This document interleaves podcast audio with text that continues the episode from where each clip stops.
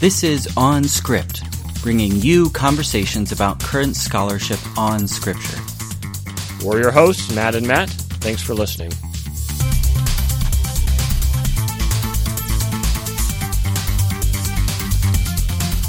Welcome to the 10th ever episode of the On Script podcast. Here today with Dr. Brennan Breed of Columbia Theological Seminary in Decatur, Georgia, and author of Nomadic Text, a theory of biblical reception history, published by Indiana University Press.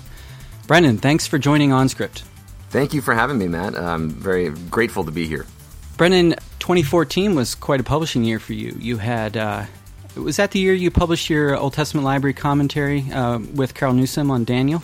Yes, uh, and in fact, it, it's it's Carol Newsom's Daniel Old Testament library commentary with me uh, to be to be specific. But yes, uh, sure. yeah, but it, it, just it's just the you know the vagaries of publishing that things work out. Um, you know that kind of coming out at the same time, even though I worked in them at different different times. But yeah, they kind of all ended up coming out at once. Yeah, well, congrats on both publications.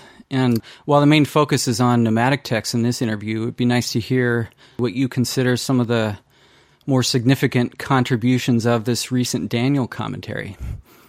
Thanks. So, uh, yeah, the Daniel commentary. I mean, uh, so Carol Newsom is amazing, uh, and she was my uh, my Doktormutter. Um, so I, I love her and uh, um, am excited to uh, to see whatever she publishes. Um, and her work on Daniel is great. there's some very cool historical work there, especially some of her work on Daniel seven and how it fits into the um, the overall progression of the book, and some of the redaction theories that she's working with there.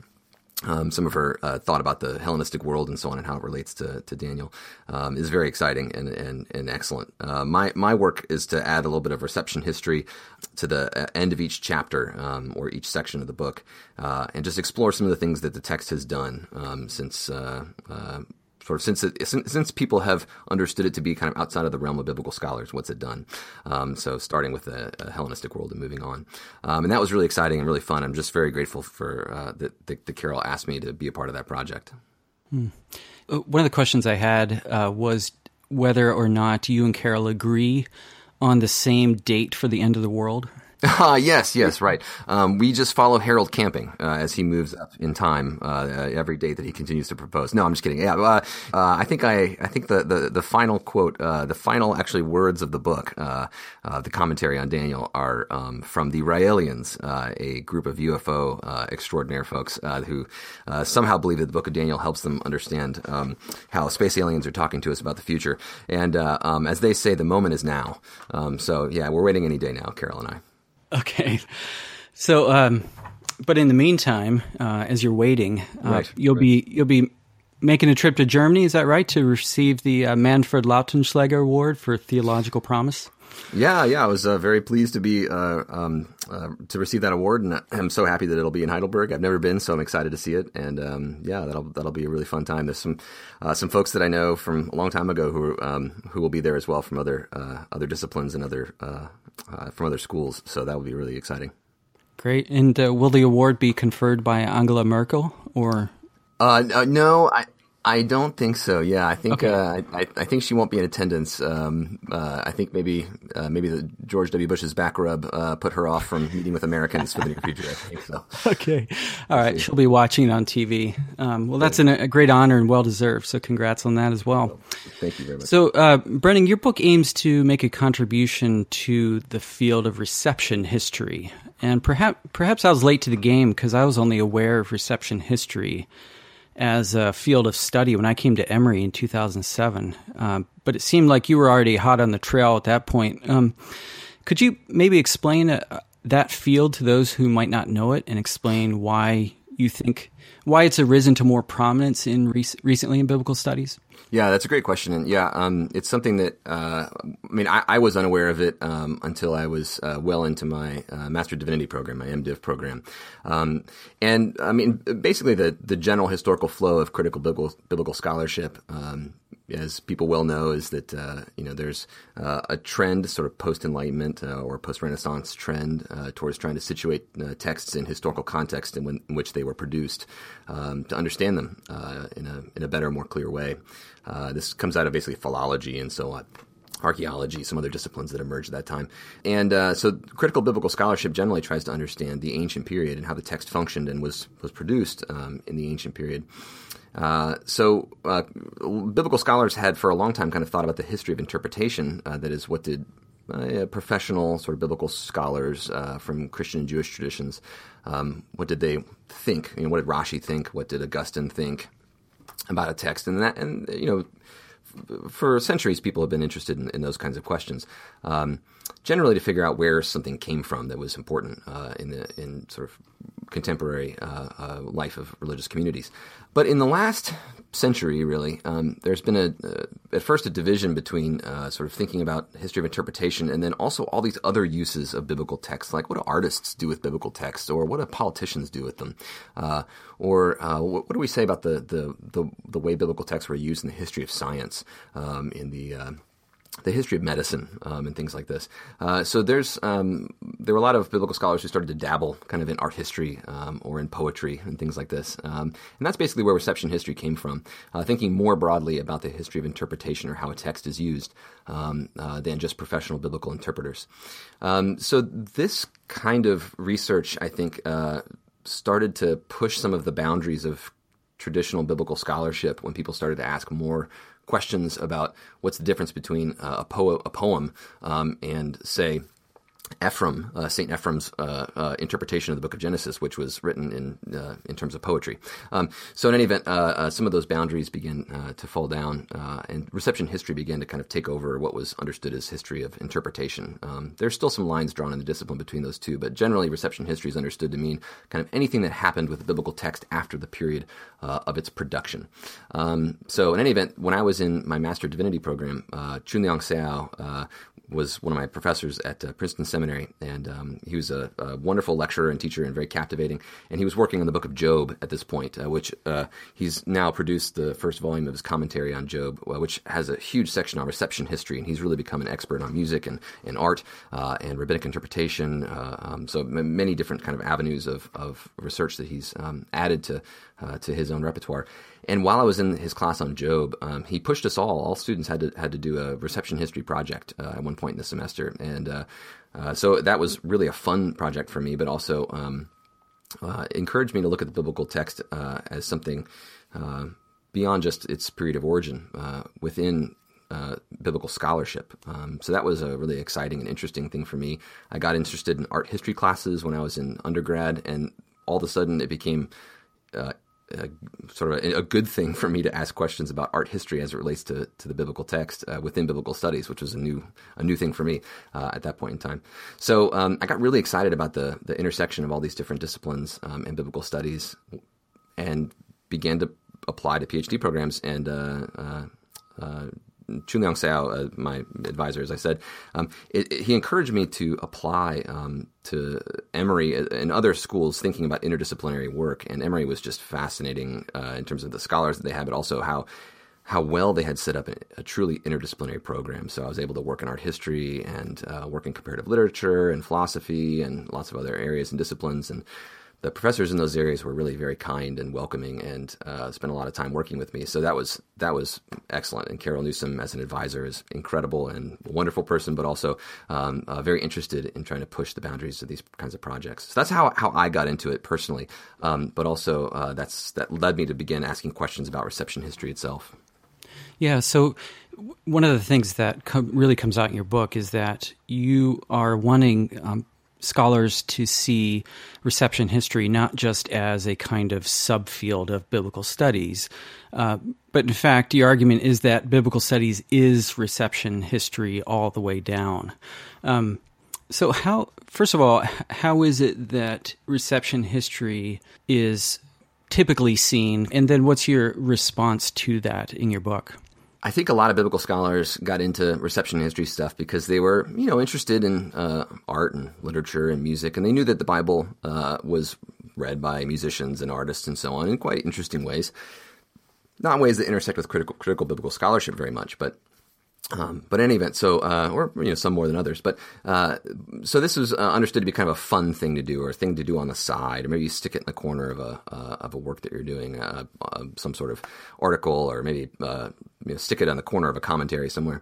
Um, and this kind of attitude that that it was it was a fun thing to do on the side um, was, I mean, that's pretty much how I started to encounter it. Um, and when I started to work with it more, um, and Professor Seow and Professor Newsom both pushed me to think uh, harder about the the very nature of reception history. Um, so the way I got to that was I started thinking, okay, if I'm going to do reception history, if I'm going to do a project on reception history, um, then I have to know where the biblical text ends. You know, where where, where do I start working? And in general, uh, biblical scholars will start reception history works by uh, saying, okay, I'm going to start with the Greco-Roman era or something, or I'm going to start with like uh, the period starting around the year 150 something CE. Um, you know, the period after the sort of fixing of the biblical text or something like that. Um, and I started to get into those questions merely to, to figure out where to start. Um, and it was then that I realized that this is a really murky uh, thing. Like, where does the biblical text's original period end, or when's the production of it end, or what is the actual text of it? So, if you're going to know where to start from, what's the real original text then? And uh, as people who are interested in textual criticism know, um, this is a, a, really contentious topic and one that uh, there is no consensus on this within the field. Um, it looks like there's a consensus when you stand outside of it sometimes and you, you read kind of overviews of textual criticism. Well, there's an original biblical text, a Vorlage, or there's some sort of, you know, uh, final version of the text um, uh, in event. Uh, so there's different understandings of that, of course. Yeah, and you talk in your book about this this idea of a, a period of stability where the text becomes stable, and then you could talk about the reception of that text. Yeah, yeah. So like, uh, I mean, there's and there's different ways of that people talk about this, uh, or like a period of uh, sort of uh, the ending of of different types of pluriformity. So Eugene Ulrich, who's a fantastic biblical scholar, great textual critic, and uh, uh, has produced the idea of pluriformity. This idea that uh, basically, in um, the Second Temple period, there was this uh, understanding uh, that the text was had multiple forms, and that was not a problem. It wasn't. Uh, it didn't upset people. So the Dead Sea Scrolls they have multiple versions of biblical texts uh, that are you know stored next to each other. There's you know not, they're not crossed out or burned. Um, uh, that there's a an acceptance that the text will appear in multiple forms. you know, so non-identical forms, um, and that this doesn't seem to be troublesome after um, a certain period of time. So after the Great Divide is what uh, uh, several scholars have, have called this period. But so this kind of period of a, of a Great Divide, uh, somewhere around 130 something uh, CE, uh, after uh, the redestruction of Jerusalem and, and the um, expulsion of Jews after the Simon Bar Kokhba revolt, um, that there's um, uh, kind of shutting down of the biblical text that, it, that, that there's only it's a, and as Eugene Ulrich says that there's this loss of pluriformity. All of a sudden, it, there's just one right biblical text. We've lost this idea of pluriformity. And the thing that I walked away with was said, well, you know, the text is still pluriform. There's still different versions of the ancient biblical text. Um, different religious communities changed their own ideas about what happened uh, or what the text was, but that doesn't mean that the text itself changed.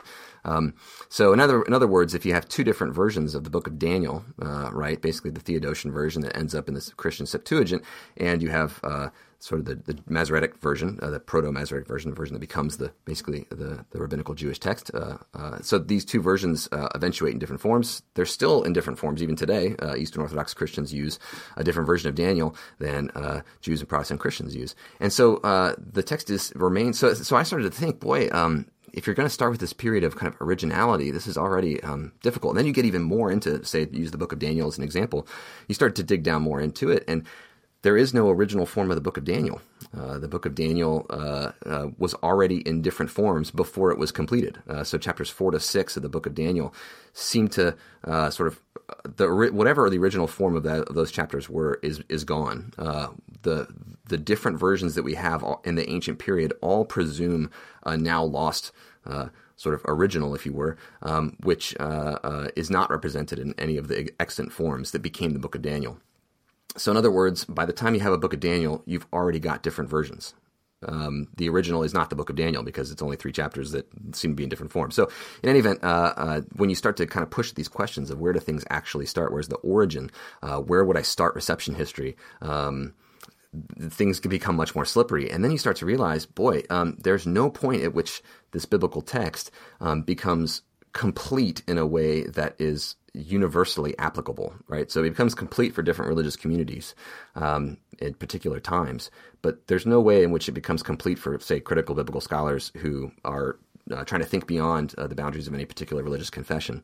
Um, so, uh, you know, me as a biblical scholar, um, I look at this at the Book of Daniel, and I have to say, um, if I want to do text criticism about this, I have to admit that there's no beginning to it exactly, and there's no end to it exactly too. So instead of thinking that there's an original text that's a rock kind of solid core uh, to this tradition that emerges around it, and that tradition is reception history, and I'll study that, or I'll study this original core and be a critical sort of traditional biblical scholar.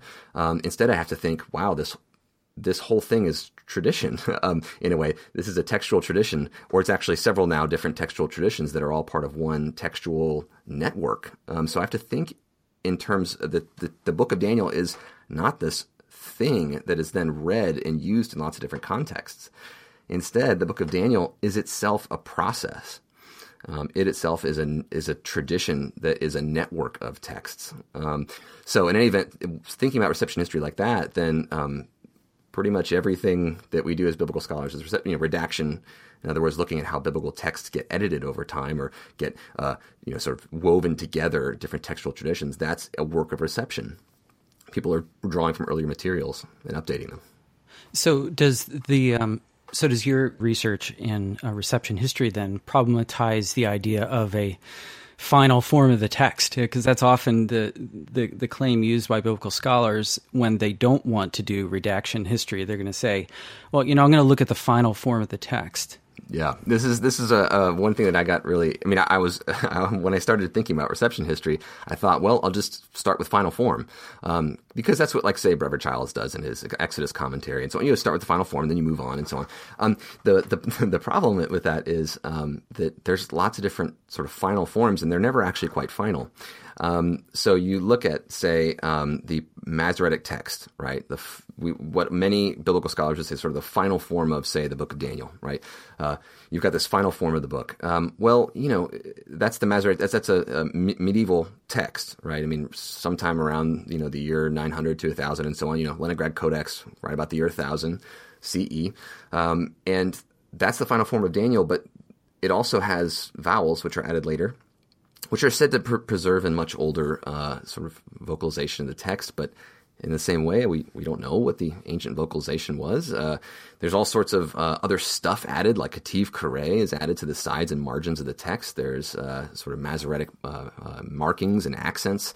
Um, there's uh, sort of rabbinic Masorah, there's stuff added to the sides and, and you know sort of footnotes you know to the book. so there's all sorts of stuff that's that's created, and that's a part of the tradition of the text. Um, that's that's not um, just kind of accidental. Um, that becomes a part of what it means to read the book of Daniel in a particular community.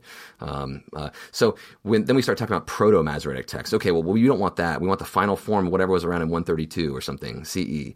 Um, well, the problem with that is that there were already multiple forms of the book of Daniel at 132 CE, and we know this. Uh, the even the Talmud talks about how there were people who worked as scribes in the temple courts with multiple texts. We read about the, sort of different Pentateuchal texts of Rabbi Meir. You know, there's there's all sorts of records of there being different texts, and the Dead Sea Scrolls show us that there are actually multiple textual traditions that are preserved in one religious community.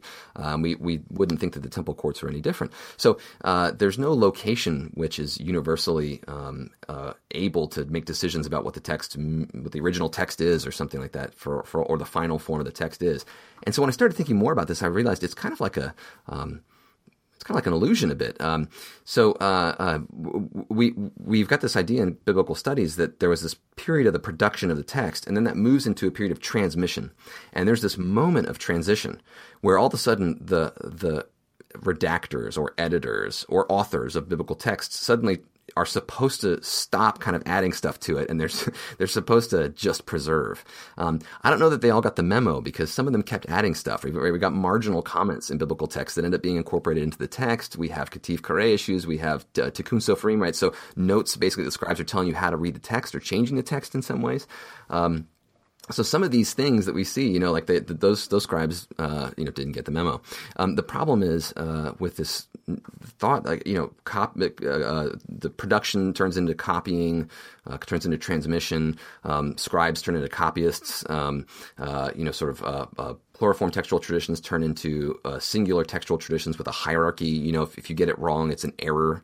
So additions turn into errors. So they, they make it this idea that we have to like cut out all the parts of the biblical text that don't occur, say, in Hebrew as a base, right? So like Susanna and the Elders has to go out of Daniel because it's it's not original. But then you come to the point and say, well, Daniel seven to twelve is definitely not original in the sense that it wasn't written at the same time as Daniel one to six, and in fact, Daniel one probably wasn't written at the same time as two to six, and in fact, Lots of parts of two, chapter two, aren't original, and then chapters four to six is the original part. But we've lost the only part of four to six that was actually the original part, right? Uh, we all we have are kind of the stuff that was built or, or, or uh, uh, built out of those original, now lost. Uh, it all stories. goes back to Babylon, right? Exactly. So, so there's uh, you know, and, and you know, the the character of Daniel is uh, you know probably built off of several other characters, maybe even harkening back to Ugaritic mythology. So you know, you you have this problem like of infinite regression, um, and so if you're looking for a rock stable original basis, the only way to get that is through theology, um, which I don't want to say that uh, people shouldn't think about theology when they do biblical studies.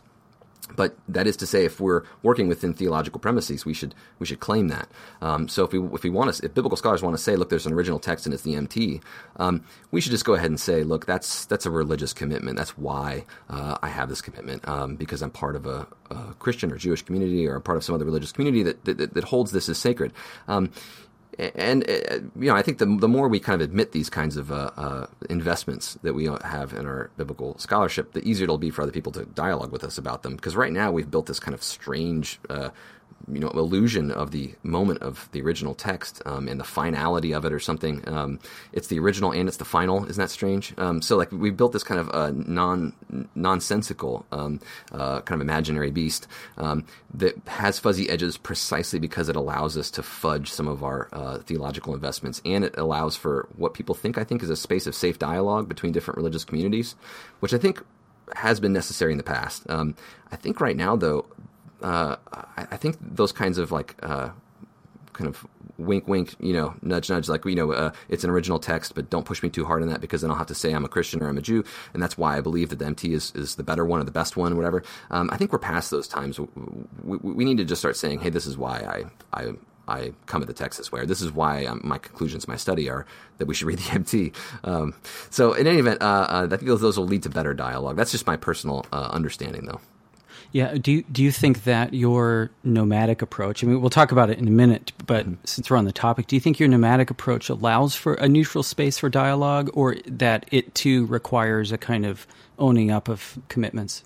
This is my this is my own personal point of view. Uh, I mean, I just think that there is no neutral space. There's, there is no uh, real neutral space for dialogue. Um, what we have are sort of real spaces, which are formed by particular investments of uh, time and money and effort and power, political power, um, you know, social power. Uh, I mean, uh, uh, religious and theological power. I mean, we just have to own up to the fact that our spaces that we have are formed by theological projects, right? I mean, this is a big part of the history of biblical studies. That's why some of these conversations, um, like we pretend like it's there's there's no investments of theology in it. Uh, there actually are, and if we're honest about it, I think it'd be easier to parse them out and to try to make sure that we can um, put people on an equal playing field, or at least try.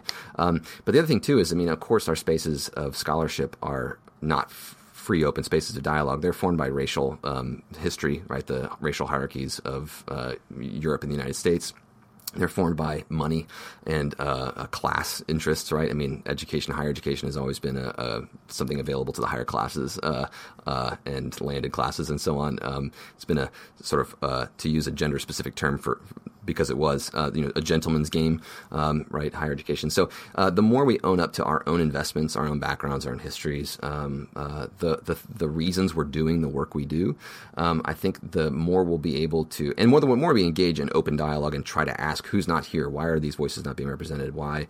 Um, uh, uh, or is the way that I'm talking and, and, asking people is the way that I'm talking about this excluding people uh, or you know and not to say that we can't have I think that, I think that people think that um, uh, if you if you allow religious dialogue or allow religious convictions to come into biblical scholarship, it'll drive people away, uh, or it'll create unsafe spaces. I think we need to do both. Uh, I think we need to um, uh, force people, or or or maybe not force, but we need to uh, encourage people to be open about their their commitments and why they do this kind of work. But also, we need to all um, try to make sure that none of those commitments are um, creating uh, uh, sort of power structures um, that are keeping other people out, other voices out.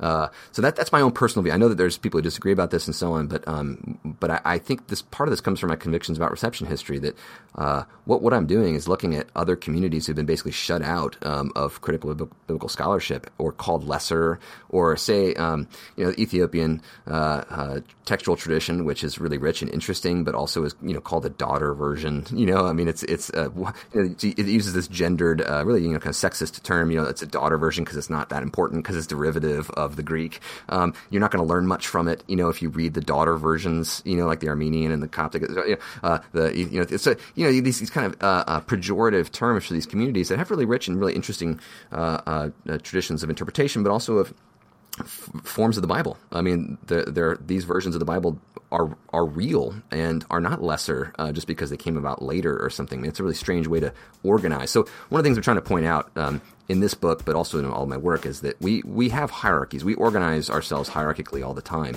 and trying to get i mean, in terms of text criticism, there's the original text, and there's all the kind of derivative stuff that comes about after that. And usually, the original text is kind of empty, uh, and then all the other versions kind of get lined up as lesser versions of that. So, if a scholar that works in Septuagint is doing kind of lesser work on a lesser text, I mean, so just getting us to be honest about some of those, but also to ask, uh, should we have it that way?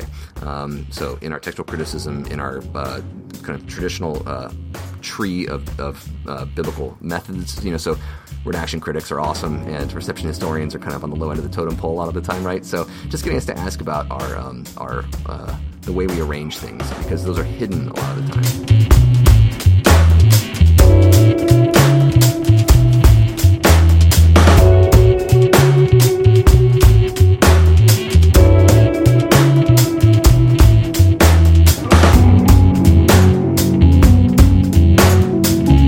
Brennan, the uh, the title of your book is uh, "Nomadic Text: A Theory of Re- Biblical Reception History," and I'm just wondering if you could explain briefly what it is you're trying to convey with that title, "Nomadic Text." Yeah, yeah.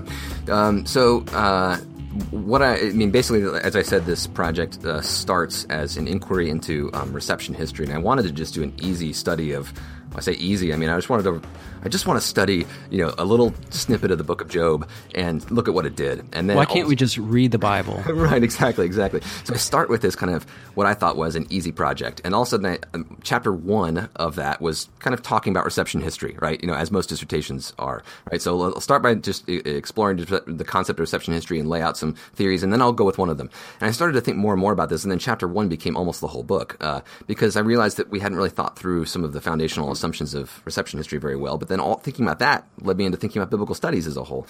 Um, so part of the idea of nomadic text and the, the whole kind of the, the metaphor of, nomadic text um, is it, when we think about biblical text, biblical scholars generally approach it with the idea that this text has gotten out of some kind of uh, original historical container and our job is to put it back there. Uh, that's where it belongs. So I use the metaphor in the book as well. And I love your image there of biblical scholars as zookeepers. Yeah, so in the book, yeah, that idea that we're zoo, biblical scholars are zookeepers. Uh, that that the texts that we study are like t- a tiger that has escaped a cage, um, and our job is to put it back in the cage. Um, and this this idea uh, is taken from Geoffrey Bennington, um, a, uh, a, scholar of comparative literature at Emory, and in a book of his, he mentions this this this idea of the, the textual scholars are, are trying to stuff stuff the text back into their original cage, and that's where they belong. So, like a zookeeper would arrange an original habitat, right? Like uh, a tiger belongs somewhere that has access to flowing water and shade, and you know savannas to run in, or whatever. I don't even I don't know to be honest, but it, it needs a certain kind of food to survive, and we've got to recreate that original habitat, and then then it'll be happy and and, and good. Um, and what I push us to think about is that the, these texts um, texts aren't like an animal that was designed to function in an original habitat um, texts are actually they were designed uh, as a technology to disseminate uh, uh, human writing. I mean, you know, human language. So, in other words, um, we try to stick these texts back in their original context to understand them. But in fact, the whole point of writing is so that people read texts out of context. You know, that's why I write something down so that in a later context or outside of my context, someone has access to something that I'm saying. So, uh, it, in other words, reading text out of context isn't a bug; it's a feature, right, of writing as a as a as a technology. So that led me to start thinking about, um, you know, sort of this idea of reading out of context and so on. Um, but themselves, uh, many of these texts, uh, there's no kind of origin to them. Like you think about the, the Psalms, like these things have been you know, said many times. Uh, when they're written down. A lot of them, it's not the first time this thing has been said. Sometimes they're edited, it seems, uh, to make them depersonalized so that they can be used by lots of other people. So a lot of these texts are even designed with the notion that they're supposed to be on the move. Uh, they're supposed to be used by people in different contexts. So I, I oppose this idea of like the nomadic text to the idea of uh, different kind of ways of motion. So like there's a, a migrant, right? Someone who moves from one locate one solid location to another solid location, or or the refugee, someone who's kind of you know kicked out of somewhere and wants to go back. Um, and so uh, we can think of biblical texts either as like uh, the old Krister Stendahl, like you know it meant that, but it means this now, um, or we can think about it as uh, you know I'm going to put this thing back in its original context and understand it. Uh, instead, I, I, encourage us to see these texts as things that were designed like machines, designed to be on the road. Um, and so when we look at these texts, we can think not what did it, what was it supposed to mean in, the ancient context, or what is it supposed to mean today, um, right now, uh, but instead we can think uh, how is this thing used? How does it work? Um, so almost like you look at a tool, like a uh, you think about um, a, a, screwdriver or something, and it can be used in lots of different ways. Uh, there's some ways that it can't be used. A screwdriver can't be used as a as a rocket ship or something, um, uh, but it can be used in lots of different ways. And so, part of how you understand what a screwdriver can do is you look at how people have used it, uh, and people might have ingenious uses for this thing that, that, we might not even understand. And so, part of that is reception history is to look at how this text goes out and gets used and works in many different ways. And that I think that helps us understand the structure of texts better when we look at how they get used. Hmm.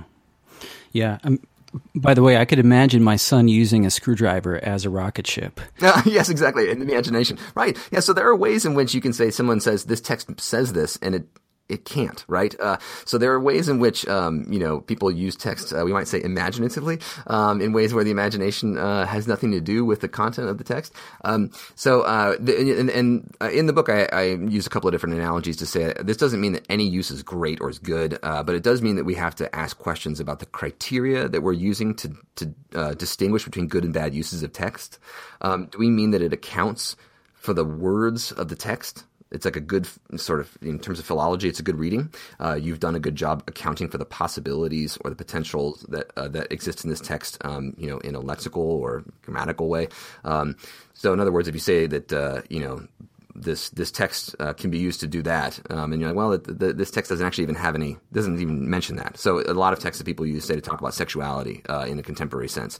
Um, we're not really sure that those those texts actually say much to our, uh, you know, the, those, those, words get used kind of out of context a lot and so on. So, in any event, uh, uh, some of those uses we might say are not. Um, they're more imaginative than than, than actual, um, but but that doesn't mean that, that that there can't be lots of different good uses. Um, and I, I try to call attention to a couple of places uh, in the book where biblical scholars will automatically go to hierarchies. Um, so in other words, if there's three different potential meanings of a text, we have to somehow say like they're arranged. Like there's one, there's the this is the best meaning. But I try to get us to think, like, what do we mean when we say the best meaning? Are you trying to say what was in the author's mind or something that's just really hard to reconstruct? And I don't, I mean, who knows? Um, are we trying to say what was it, what would have been the pref, pref, like the most of the original audience or something, whoever that would have been? Um, they would have they would have automatically thought of, the, of this meaning first? Or are we saying it's the most artistic or theologically profound use of this or most historically accurate use of this? But, You know, there's lots of different criteria we can use to organize or make a hierarchy out of the potential meanings of a, of a word or a phrase or so on. Um, and I'm just trying to get us to think about, uh, we, we jump to saying it's the best or the preferred, read, preferred reading. I mean, that's just a crazy thing to say, right? Preferred by who? Why? You know, why do you prefer? It's like saying I prefer ice cream uh, over, uh, you know, cake. I mean, you know, it's a personal preference in many ways. Um, it's it's like saying ice cream is preferred. Yes, it's ice cream just, is it's, preferred. It's, like a, it's a statement of of fact, right? Right, right, right. So, so, so, if you push people to ask about the criteria they use to organize um, the hierarchies they're creating between texts or between readings of text or context, like this text belongs in this context, and you can say, well, does it really? I mean, so for example, the Noah, the story of Noah or something, right? I mean, which context? When you're going to put that text back in its context, which one are you talking about? I mean, it obviously comes from something before the Bible, right? It's, it, but the, the, whole thing isn't accounted for there. There's stuff added and changed and whatever, the, the character of Noah and so on. Um, but uh, but also it's it's definitely drawing from previous precedents, and then also also it's in two different forms that were obviously can, you know, sort of woven together uh, in the biblical text, woven together with Genesis one, you know, to eleven, and woven together with Genesis, woven together with the Pentateuch, woven together with the Tanakh. So you have this like all it's like a layer cake of all these different contexts. By the time you've come to what you would call the original context or the final form or something in 132 CE, that text doesn't mean what it meant to anyone, you know, uh, exactly in the um, uh, say even Persian period or something. So in any event, um, uh, asking questions about this kind of uh, hierarchy of of context or uh, meanings and so on um, gets us to come across all kinds of other messy questions, which uh, which I answer very clearly in the book. No, I'm just yeah. Well, I, I do think you helpfully steer away from, on the one hand, the, the mirage that texts just mean one thing, in which case we have to choose between mutually exclusive options, and on the other hand, the idea that text can mean anything. So I think that's where you could be misunderstood, and a critic could say, hey, Brennan, you're leaving the door wide open for an anything goes hermeneutic, uh, but you've actually chosen a middle path that that uh, says texts have multiple virtual capacities, and we don't yet know what a text can do. Uh, but we, we can look at the history of reception and get a sense of its its capacities as a given text moves through space and time. And so that history, uh, that movement through history, shows us what a text can do rather than uh, simply showing us how later communities either approximated or distorted the original meaning. So I can't remember the, the name of the philosopher you talked about, but I found it really helpful uh, that idea of virtual capacities uh, that could be activated in various ways. Yeah, yeah, and so yeah, the the philosopher who I found really really helpful, his name is Gilles Deleuze, uh, uh, and he, I mean he's sort of he's not not terribly well known, I don't think, outside of uh, kind of continental philosophy and literary theory and so on. But I found his work to be tremendously helpful because he tries to think about things in terms of processes. Mm-hmm. Uh, he just has a different way of thinking about identity. So there's this core problem of identity that runs throughout, I think, biblical scholarship, but also throughout much of kind of contemporary thought. Um, and uh, uh, the, the the the idea of the nomad actually may help me kind of get back to this a bit. Um, so uh, the idea that there's, let's say, um, a person, right, a particular person, me, Brennan Breed. Um, I live my life a certain way. I do certain things every day. But you take me out of my context, you put me in a different context, I'll do different things. I'll act differently. Um, so the question of the core identity of me, like the real me is the me when I'm at home, um, I don't think that's true. I think the real me uh, is not just what I happen to do every day because I happen to be here at Columbia Theological Seminary in Decatur, Georgia, and live on Kirk Road. You know, like all you know that that that me um, is uh, uh, is a, a reduction of my possible life, of my potentials. So uh, the thing that Gilles Deleuze points out is that things have a structure. Things can do certain things; they can't do other things.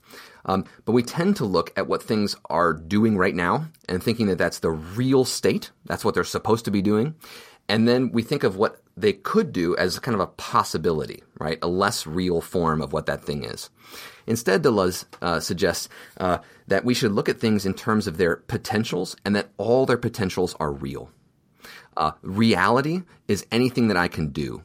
Uh, so one of my examples from the book, but I, I, this is this sort of really happened once, so uh, this is you know kind of feels real to me. Um, uh, I was walking along a trail once, and I come upon a sleeping bear, uh, you know, in the woods. On a hike, uh, and I come, across, come upon a sleeping bear, and um, uh, this is kind of early spring in uh, in Colorado, and uh, so start to kind of back up, you know, and like not uh, try to wake or scare, you know, sort of anybody. Um, and uh, you know, the, the the reality of a sleeping animal that is dangerous to you, right, could in fact turn into potential action. It could get you, you know, like it could hurt you at any moment. So uh, actually, I don't. To be honest, I don't know if it was sleeping or not, but it was just kind of sitting there. So in any event, but uh, an animal that's sitting there that's dangerous to you could at any point get you. That's a reality. That's a real power uh, a potential power, not actual power, but it's a potential power that that animal has, and that potentiality is real. And you you you can sense that sometimes. Uh, Deleuze talks about the, the, the the sort of swarm of potentiality. In other words, you can kind of even sense that people are dangerous when you get near them sometimes, uh, or they could hurt you, uh, uh even when they're not acting on it. Right. Uh, so you can you can sense this potentiality. And so thinking about the reality of something, this te- this biblical text can do something particular in a particular context. So biblical scholars think that we're getting the real truth of a text when we put it in a particular context. Instead, I think uh, a text is a machine. It's a thing that was built, constructed by people, um, just like a car is constructed by people. It's constructed with words instead of you know pieces of metal and, and fabric and so on. But it's a it's a machine. It does some. It's technology. It does something particular, uh, or lots of particular things. Um, so when we look at this textual machine uh, of sort of biblical text, say you know you know Psalm uh, three or something, right? This textual machine can do lots of different things. Uh, if you want to see what it does, the best thing to do is put it in lots of different contexts. Just like if you want to see what I can do, the best thing to do for, to me is to put me in lots of different contexts and see what I can do. If I never test myself in certain, I mean, I could be the best fencer in the world.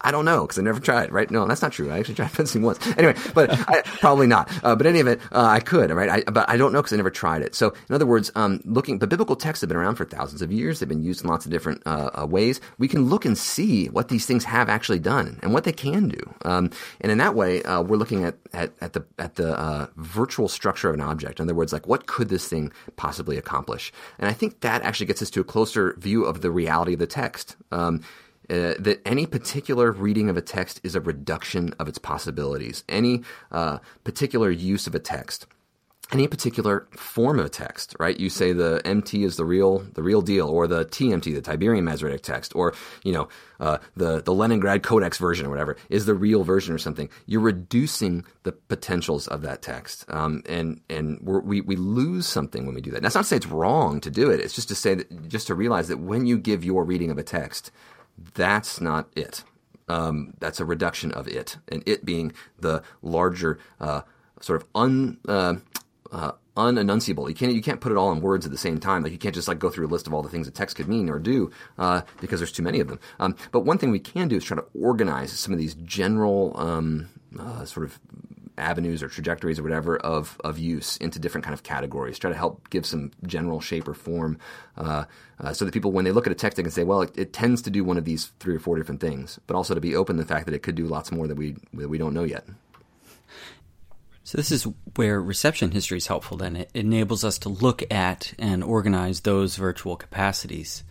Uh, that's what you've done in the book with Job 19, 25 to 27, looking at what you call the the survival, justice, mm-hmm. and theophany trajectories that this text took, and all of which are true capacities of the text. It's not like we have to arrange them into a hierarchy and decide uh, which one's best and most original. So, okay, I want to share a story. Um, one one time back in, well, actually, it's back in 1999. I spent a few days with Bedouins, which are in wow, fact semi-nomadic you know, we ate, ate with them, um, slept in their tents, killed a scorpion and an adder with them, uh, herded sheep, cracked open almonds, and you know did the whole Bedouin thing, I guess. Wow. Um, but at night they brought over a car battery, and with a great sense of pride, they proceeded to hook up a TV to it and show us Arabic news. And there, there was this sense that like we were Americans and we couldn't survive a night without news, so they were being right, right. It's a good uh, guess, yeah. the you know accommodating hosts and bringing us television. So so and here's my tie-in with what we've been talking about. You don't know what a nomad can do until you bring them into contact with an American. Um, but the the whole nomad metaphor raised another question for me, and that is that nomads don't just wander; they they have a kind of regional home. So even if they're on the move, is that how you also see texts? Yeah, I mean, and that uh, I mean, one of the things about uh, nomads is that their their home is on the road. I mean, the, movement is uh, accepted or understood or uh, presumed right? That that changing context is going to be, presumed, but also, yeah, that they there tend to be kind of networks or circuits, um, places that one tends to go, and I think that's true of biblical text too. And part of understanding biblical text is not just understanding the original version, which I don't think actually existed in most most cases, uh, or some sort of original context, which again I don't think really ever existed, um, or understanding its its true meaning or something as an ancient text, uh, which again I think is, uh, I mean, texts always can mean lots of different things, even to the person who wrote them. Um, but so uh, I think instead of looking looking for this kind of moment of true origin or true home or something like that, true meaning, uh, if we instead accept that change is just a part of these things, uh, that they are going to change uh, over time. Um, so, you know, most Americans have, have come into contact with biblical texts not in their Hebrew or Greek forms, but in terms of the King James version of the Bible, right? I mean, so this, um, changing of the Bible always happens, right? Uh, every context is going to have its own way of interacting with the Bible, and the Bible's potentials will uh, change based on uh, the potentials of the people who are reading it.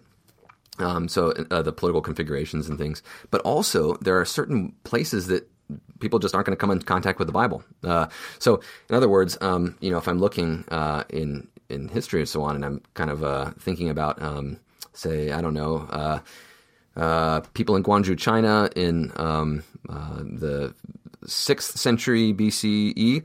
Uh, you know, I'm not going to come into contact with biblical texts. Um, but you know, by the by the 12th or 13th century, I actually will. Uh, you know, at least there is some uh, um, some you know historical uh, documentation that there were uh, local uh, uh, what we would call today sort of Nestorian Christians in the area. Um, but so there are certain places and times where I'm going. People are going to interact with the Bible, and there's certain places and times where they're not. And that's kind of like this nomadic sense that you know you're not going to find Bedouins, um, you know, wandering around South America, you know, in a circular in a certain pattern. You're going to find them in areas where they where they work well and they they kind of flourish flourish. Um, and uh, uh, so, in any event, uh, this idea that the there are certain places where where the Bible does certain things, I think it, it works as well. So, let, us say I can see that you've you know you've done a demolition job on how I understand uh, the the significance of the historical context. So if my challenge is not to get my students, help my students understand what Isaiah originally meant in his context, what is it that I'm trying to do in my class on Isaiah, what what would you propose? Well, I think here we've got um, this this uh, one of the things I, I, say in the book and has been.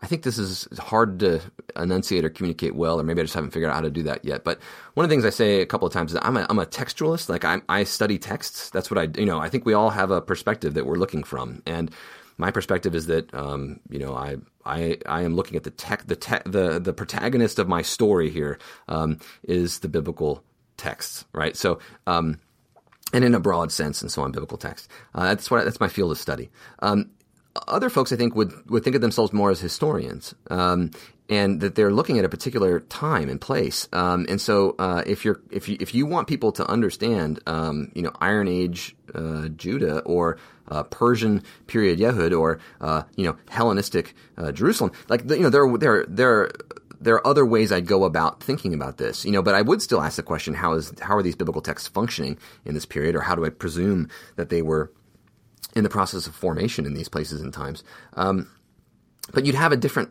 point of view, you'd have different perspective, different questions that you'd be asking. Uh, you would be asking, how does this how does this text work here and now?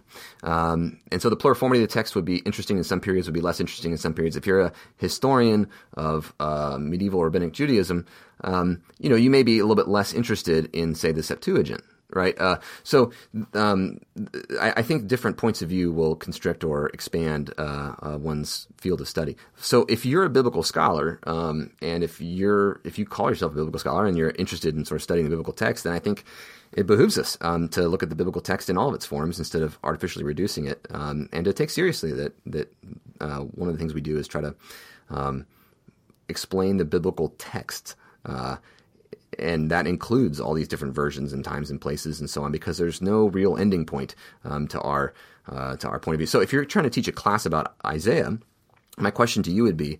Uh, what are your goals? Um, you know, what what are your uh, what what what is your discipline? What are your goals? What do you want your students to to do? Um, what's what do you how do you want them to engage the text? How do you want them to conceptualize the text? Um, is the text the center of what you're trying to, to, to, get them to understand, or are you trying to get them to understand the politics of uh, um, the Levant and the Iron Age? Uh, if so, then you know there's going to be a particular way you're going to use biblical scholar tools um, like redaction criticism and so on uh, to try to understand what's happening. Um, so the question that I, that that I would say is, you know, we we as biblical scholars for a long time have understood that there's a certain amount of stuff you're supposed to teach people.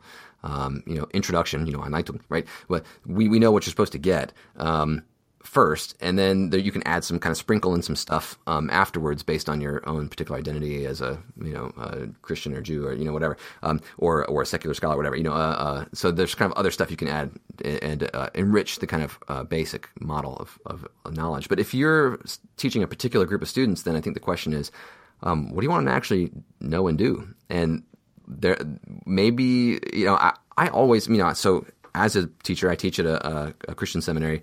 I teach at Columbia Theological Seminary, a, a Presbyterian mainline seminary. Um, I myself an Episcopalian, uh, so you know similar, a little bit of difference there. But um, but so in my um, teaching, I know that my students are going to go out and be they're, they're, most of them, many of them, are going to be uh, ministers of some kind working in church communities. Um, so that's going to influence um, the way that I teach. And I do a lot of the kind of old old school uh, redaction criticism. If you ask my students what I talk most about, they may say form criticism. Um, you know, I try to get them to think about genre and so on. Um, but I spend a lot of time on the ancient context of uh, Iron Age, Persian period, Hellenistic period, and so on. Um, in part because the for my context, my teaching, the thing I, I have to deal with is that most of my students come to me thinking that the biblical text is um, almost like a magic text that uh, is speaking to them in their personal lives uh, in a very direct and unmediated way. Um, and what I want to do is defamiliarize them. Uh, and the easiest and simplest way to do that is to get them to realize that this text makes a whole lot of different sense in the in the ancient context. Um, so if I help them to see how Genesis uh, might have worked, say, in an Iron Age setting, uh, and then parts of it in a Persian period setting, and so on, you know, kind of uh, draw it out, um, then uh, that that tends to be fairly convincing to most students that eh, but from there, the question is, and this I still haven't worked out very well. How do I help them to then also move on and study uh, later time periods and think about how the biblical text might be working um, in other places and times. Uh, and of course, from our own religious standpoint, um, how might the text be working today in, in, in communities of faith? Um, so this is, I think, the big ethical question. yeah, and, and I was going to ask that actually um, in, in terms of ethics. I could imagine one of the pushbacks on your proposal being that there's a concern for history precisely to preserve the distinct uh, otherness of the text, that it has its own mm. voice, it has its own um, integrity, um, and to to limit the degree to which we're, we're imposing our values and our ideas, uh, et cetera, on the text. So there's a kind of concern for cultural respect that that might, um, at its best, drive uh, the historical critical project. Um, right. Oh yeah, I totally. and, and I yeah. saw what I saw in your work though was a was another um, kind of cultural respect at work, and that's a desire to validate different interpretations throughout history. And so, not to see 2,500 years of biblical interpretation as more or less wrong because they weren't aware of, um, you know, such and such Ugaritic parallel. or or because they happen to be writing from a community that is like no longer powerful today. you know, so uh, the Samaritan Pentateuch, you know, is not a powerful document in the sense that uh, it has a large religious community advocating for it and paying for people to study it and so on. Um, but that's a real group of people, still, even today, a small one, but nonetheless a real group of folk. Um, and this is their text, and it's you know it's a biblical text. I mean, you know, it may not be the biblical text for a lot of people today in, in a functioning religious communities, but you know, for us as we're trying to be in some sense critical, uh, you know, scholars and and and realize our biases, but also in some ways bracket them um, uh, in our presuppositions, our convictions, and so on. In some ways, bracket them to try to see outside them. I mean, that's you know uh, impossible to do always in practice, but we're trying to do that um, uh, and and and listen to people who are different and try to understand the differences and so on. Uh, and so for us to say like, well, the Samaritan is basically helpful to us insofar as it can help us reconstruct the original biblical text. Um, that's got all sorts of biases that that underpin it, and um, and there is an ethical dimension to that. Um, I, you know, I end the book by um, uh, talking about uses of, of the text of Job 1925 to 27, uh, which is generally translated, you know, for I know my Redeemer lives, and the last to stand upon the earth. Um, thinking about uh, uh, Leopold Zunz, uh, a, uh, a, a, Jewish uh, historian, um, you know, one of the, the founders of uh, Wissenschaft des Judentum, so this, uh, you know, kind of movement to reread Jewish history, not from Christian eyes, but from Jewish perspectives, and rewrite the histories of people who had been called heretics and, and killed, or, you know, whatever, people who were, were, were, basically murdered um, and systematically executed for being Jewish. Uh, and all those histories have been written from a Christian point of view. Uh, in other words, the Jews were committing some sort of uh, blood um, uh, idolatry and so on, and uh, blood libel, and so you know. So they were hurting the, the Eucharist, and so we killed them. rewriting those from a Jewish perspective means reclaiming the past from the eyes of someone else. and and Leopold Zunz uses Job 19, 26 um, really as a, as a as a calling cry. You know, like this idea that like you know we are the witnesses um, who will stand upon the dust of history, uh, the, the, the mounds of the burial mounds of those who have been run over by history and run over by particular people in history. In, in, in his mind, in, in his experience, um, uh, the, uh, the, Christian uh, Christendom basically uh, in the Middle Ages had, had uh, dominated Judaism, and, and, and so rereading texts, you, you, and you end up being a, a Goel from Zunz's point of view, a, a redeemer of of the past and of people's lives in the past when you retell their story. And so, in a way, you go back and you look at how people had biblical texts and used them, and they've been categorized as um, you know sort of uh, um, marginal communities and so on. Um, you can give them uh, uh, sort of honor and um, and uh, uh, redemption in a way um, by by rereading their histories and taking them seriously. So in any event, I think that's part of reception history is to find these communities that have been. I mean, it's not like I won't read Augustine or something, but you know, people know Augustine pretty well. I won't spend that much time telling people what Augustine said in my in my work. Usually, I'll try to find sort of uh, maybe interesting or expressive or um, uh, unfamiliar points of view uh, that help uh, set these texts in different light uh, or show different potentials or different you know powers of these texts uh, that we didn't know they had. We being uh, traditional, the the sort of sort of traditional biblical scholars, uh, you know, uh, with uh, most of us, um, you know, academic positions and so on, um, that, that, that, we, we, we have kind of a limited point of view in some ways. Yeah, and I think you did a beautiful job of that with Job 19, 25 to 27. So um, I think we're about out of time, Brennan, but I just want to really thank you for the discussion today and thank you for writing such a, a stimulating um, book. And I, and I think that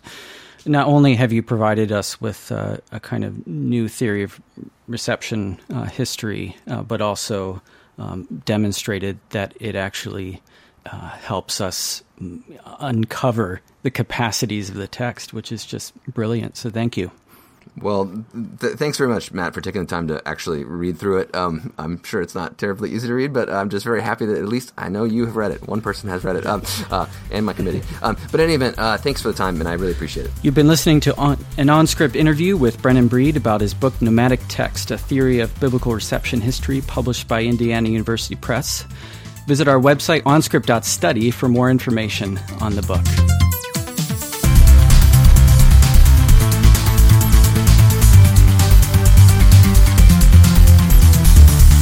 You've been listening to On Script Conversations on Current Biblical Scholarship.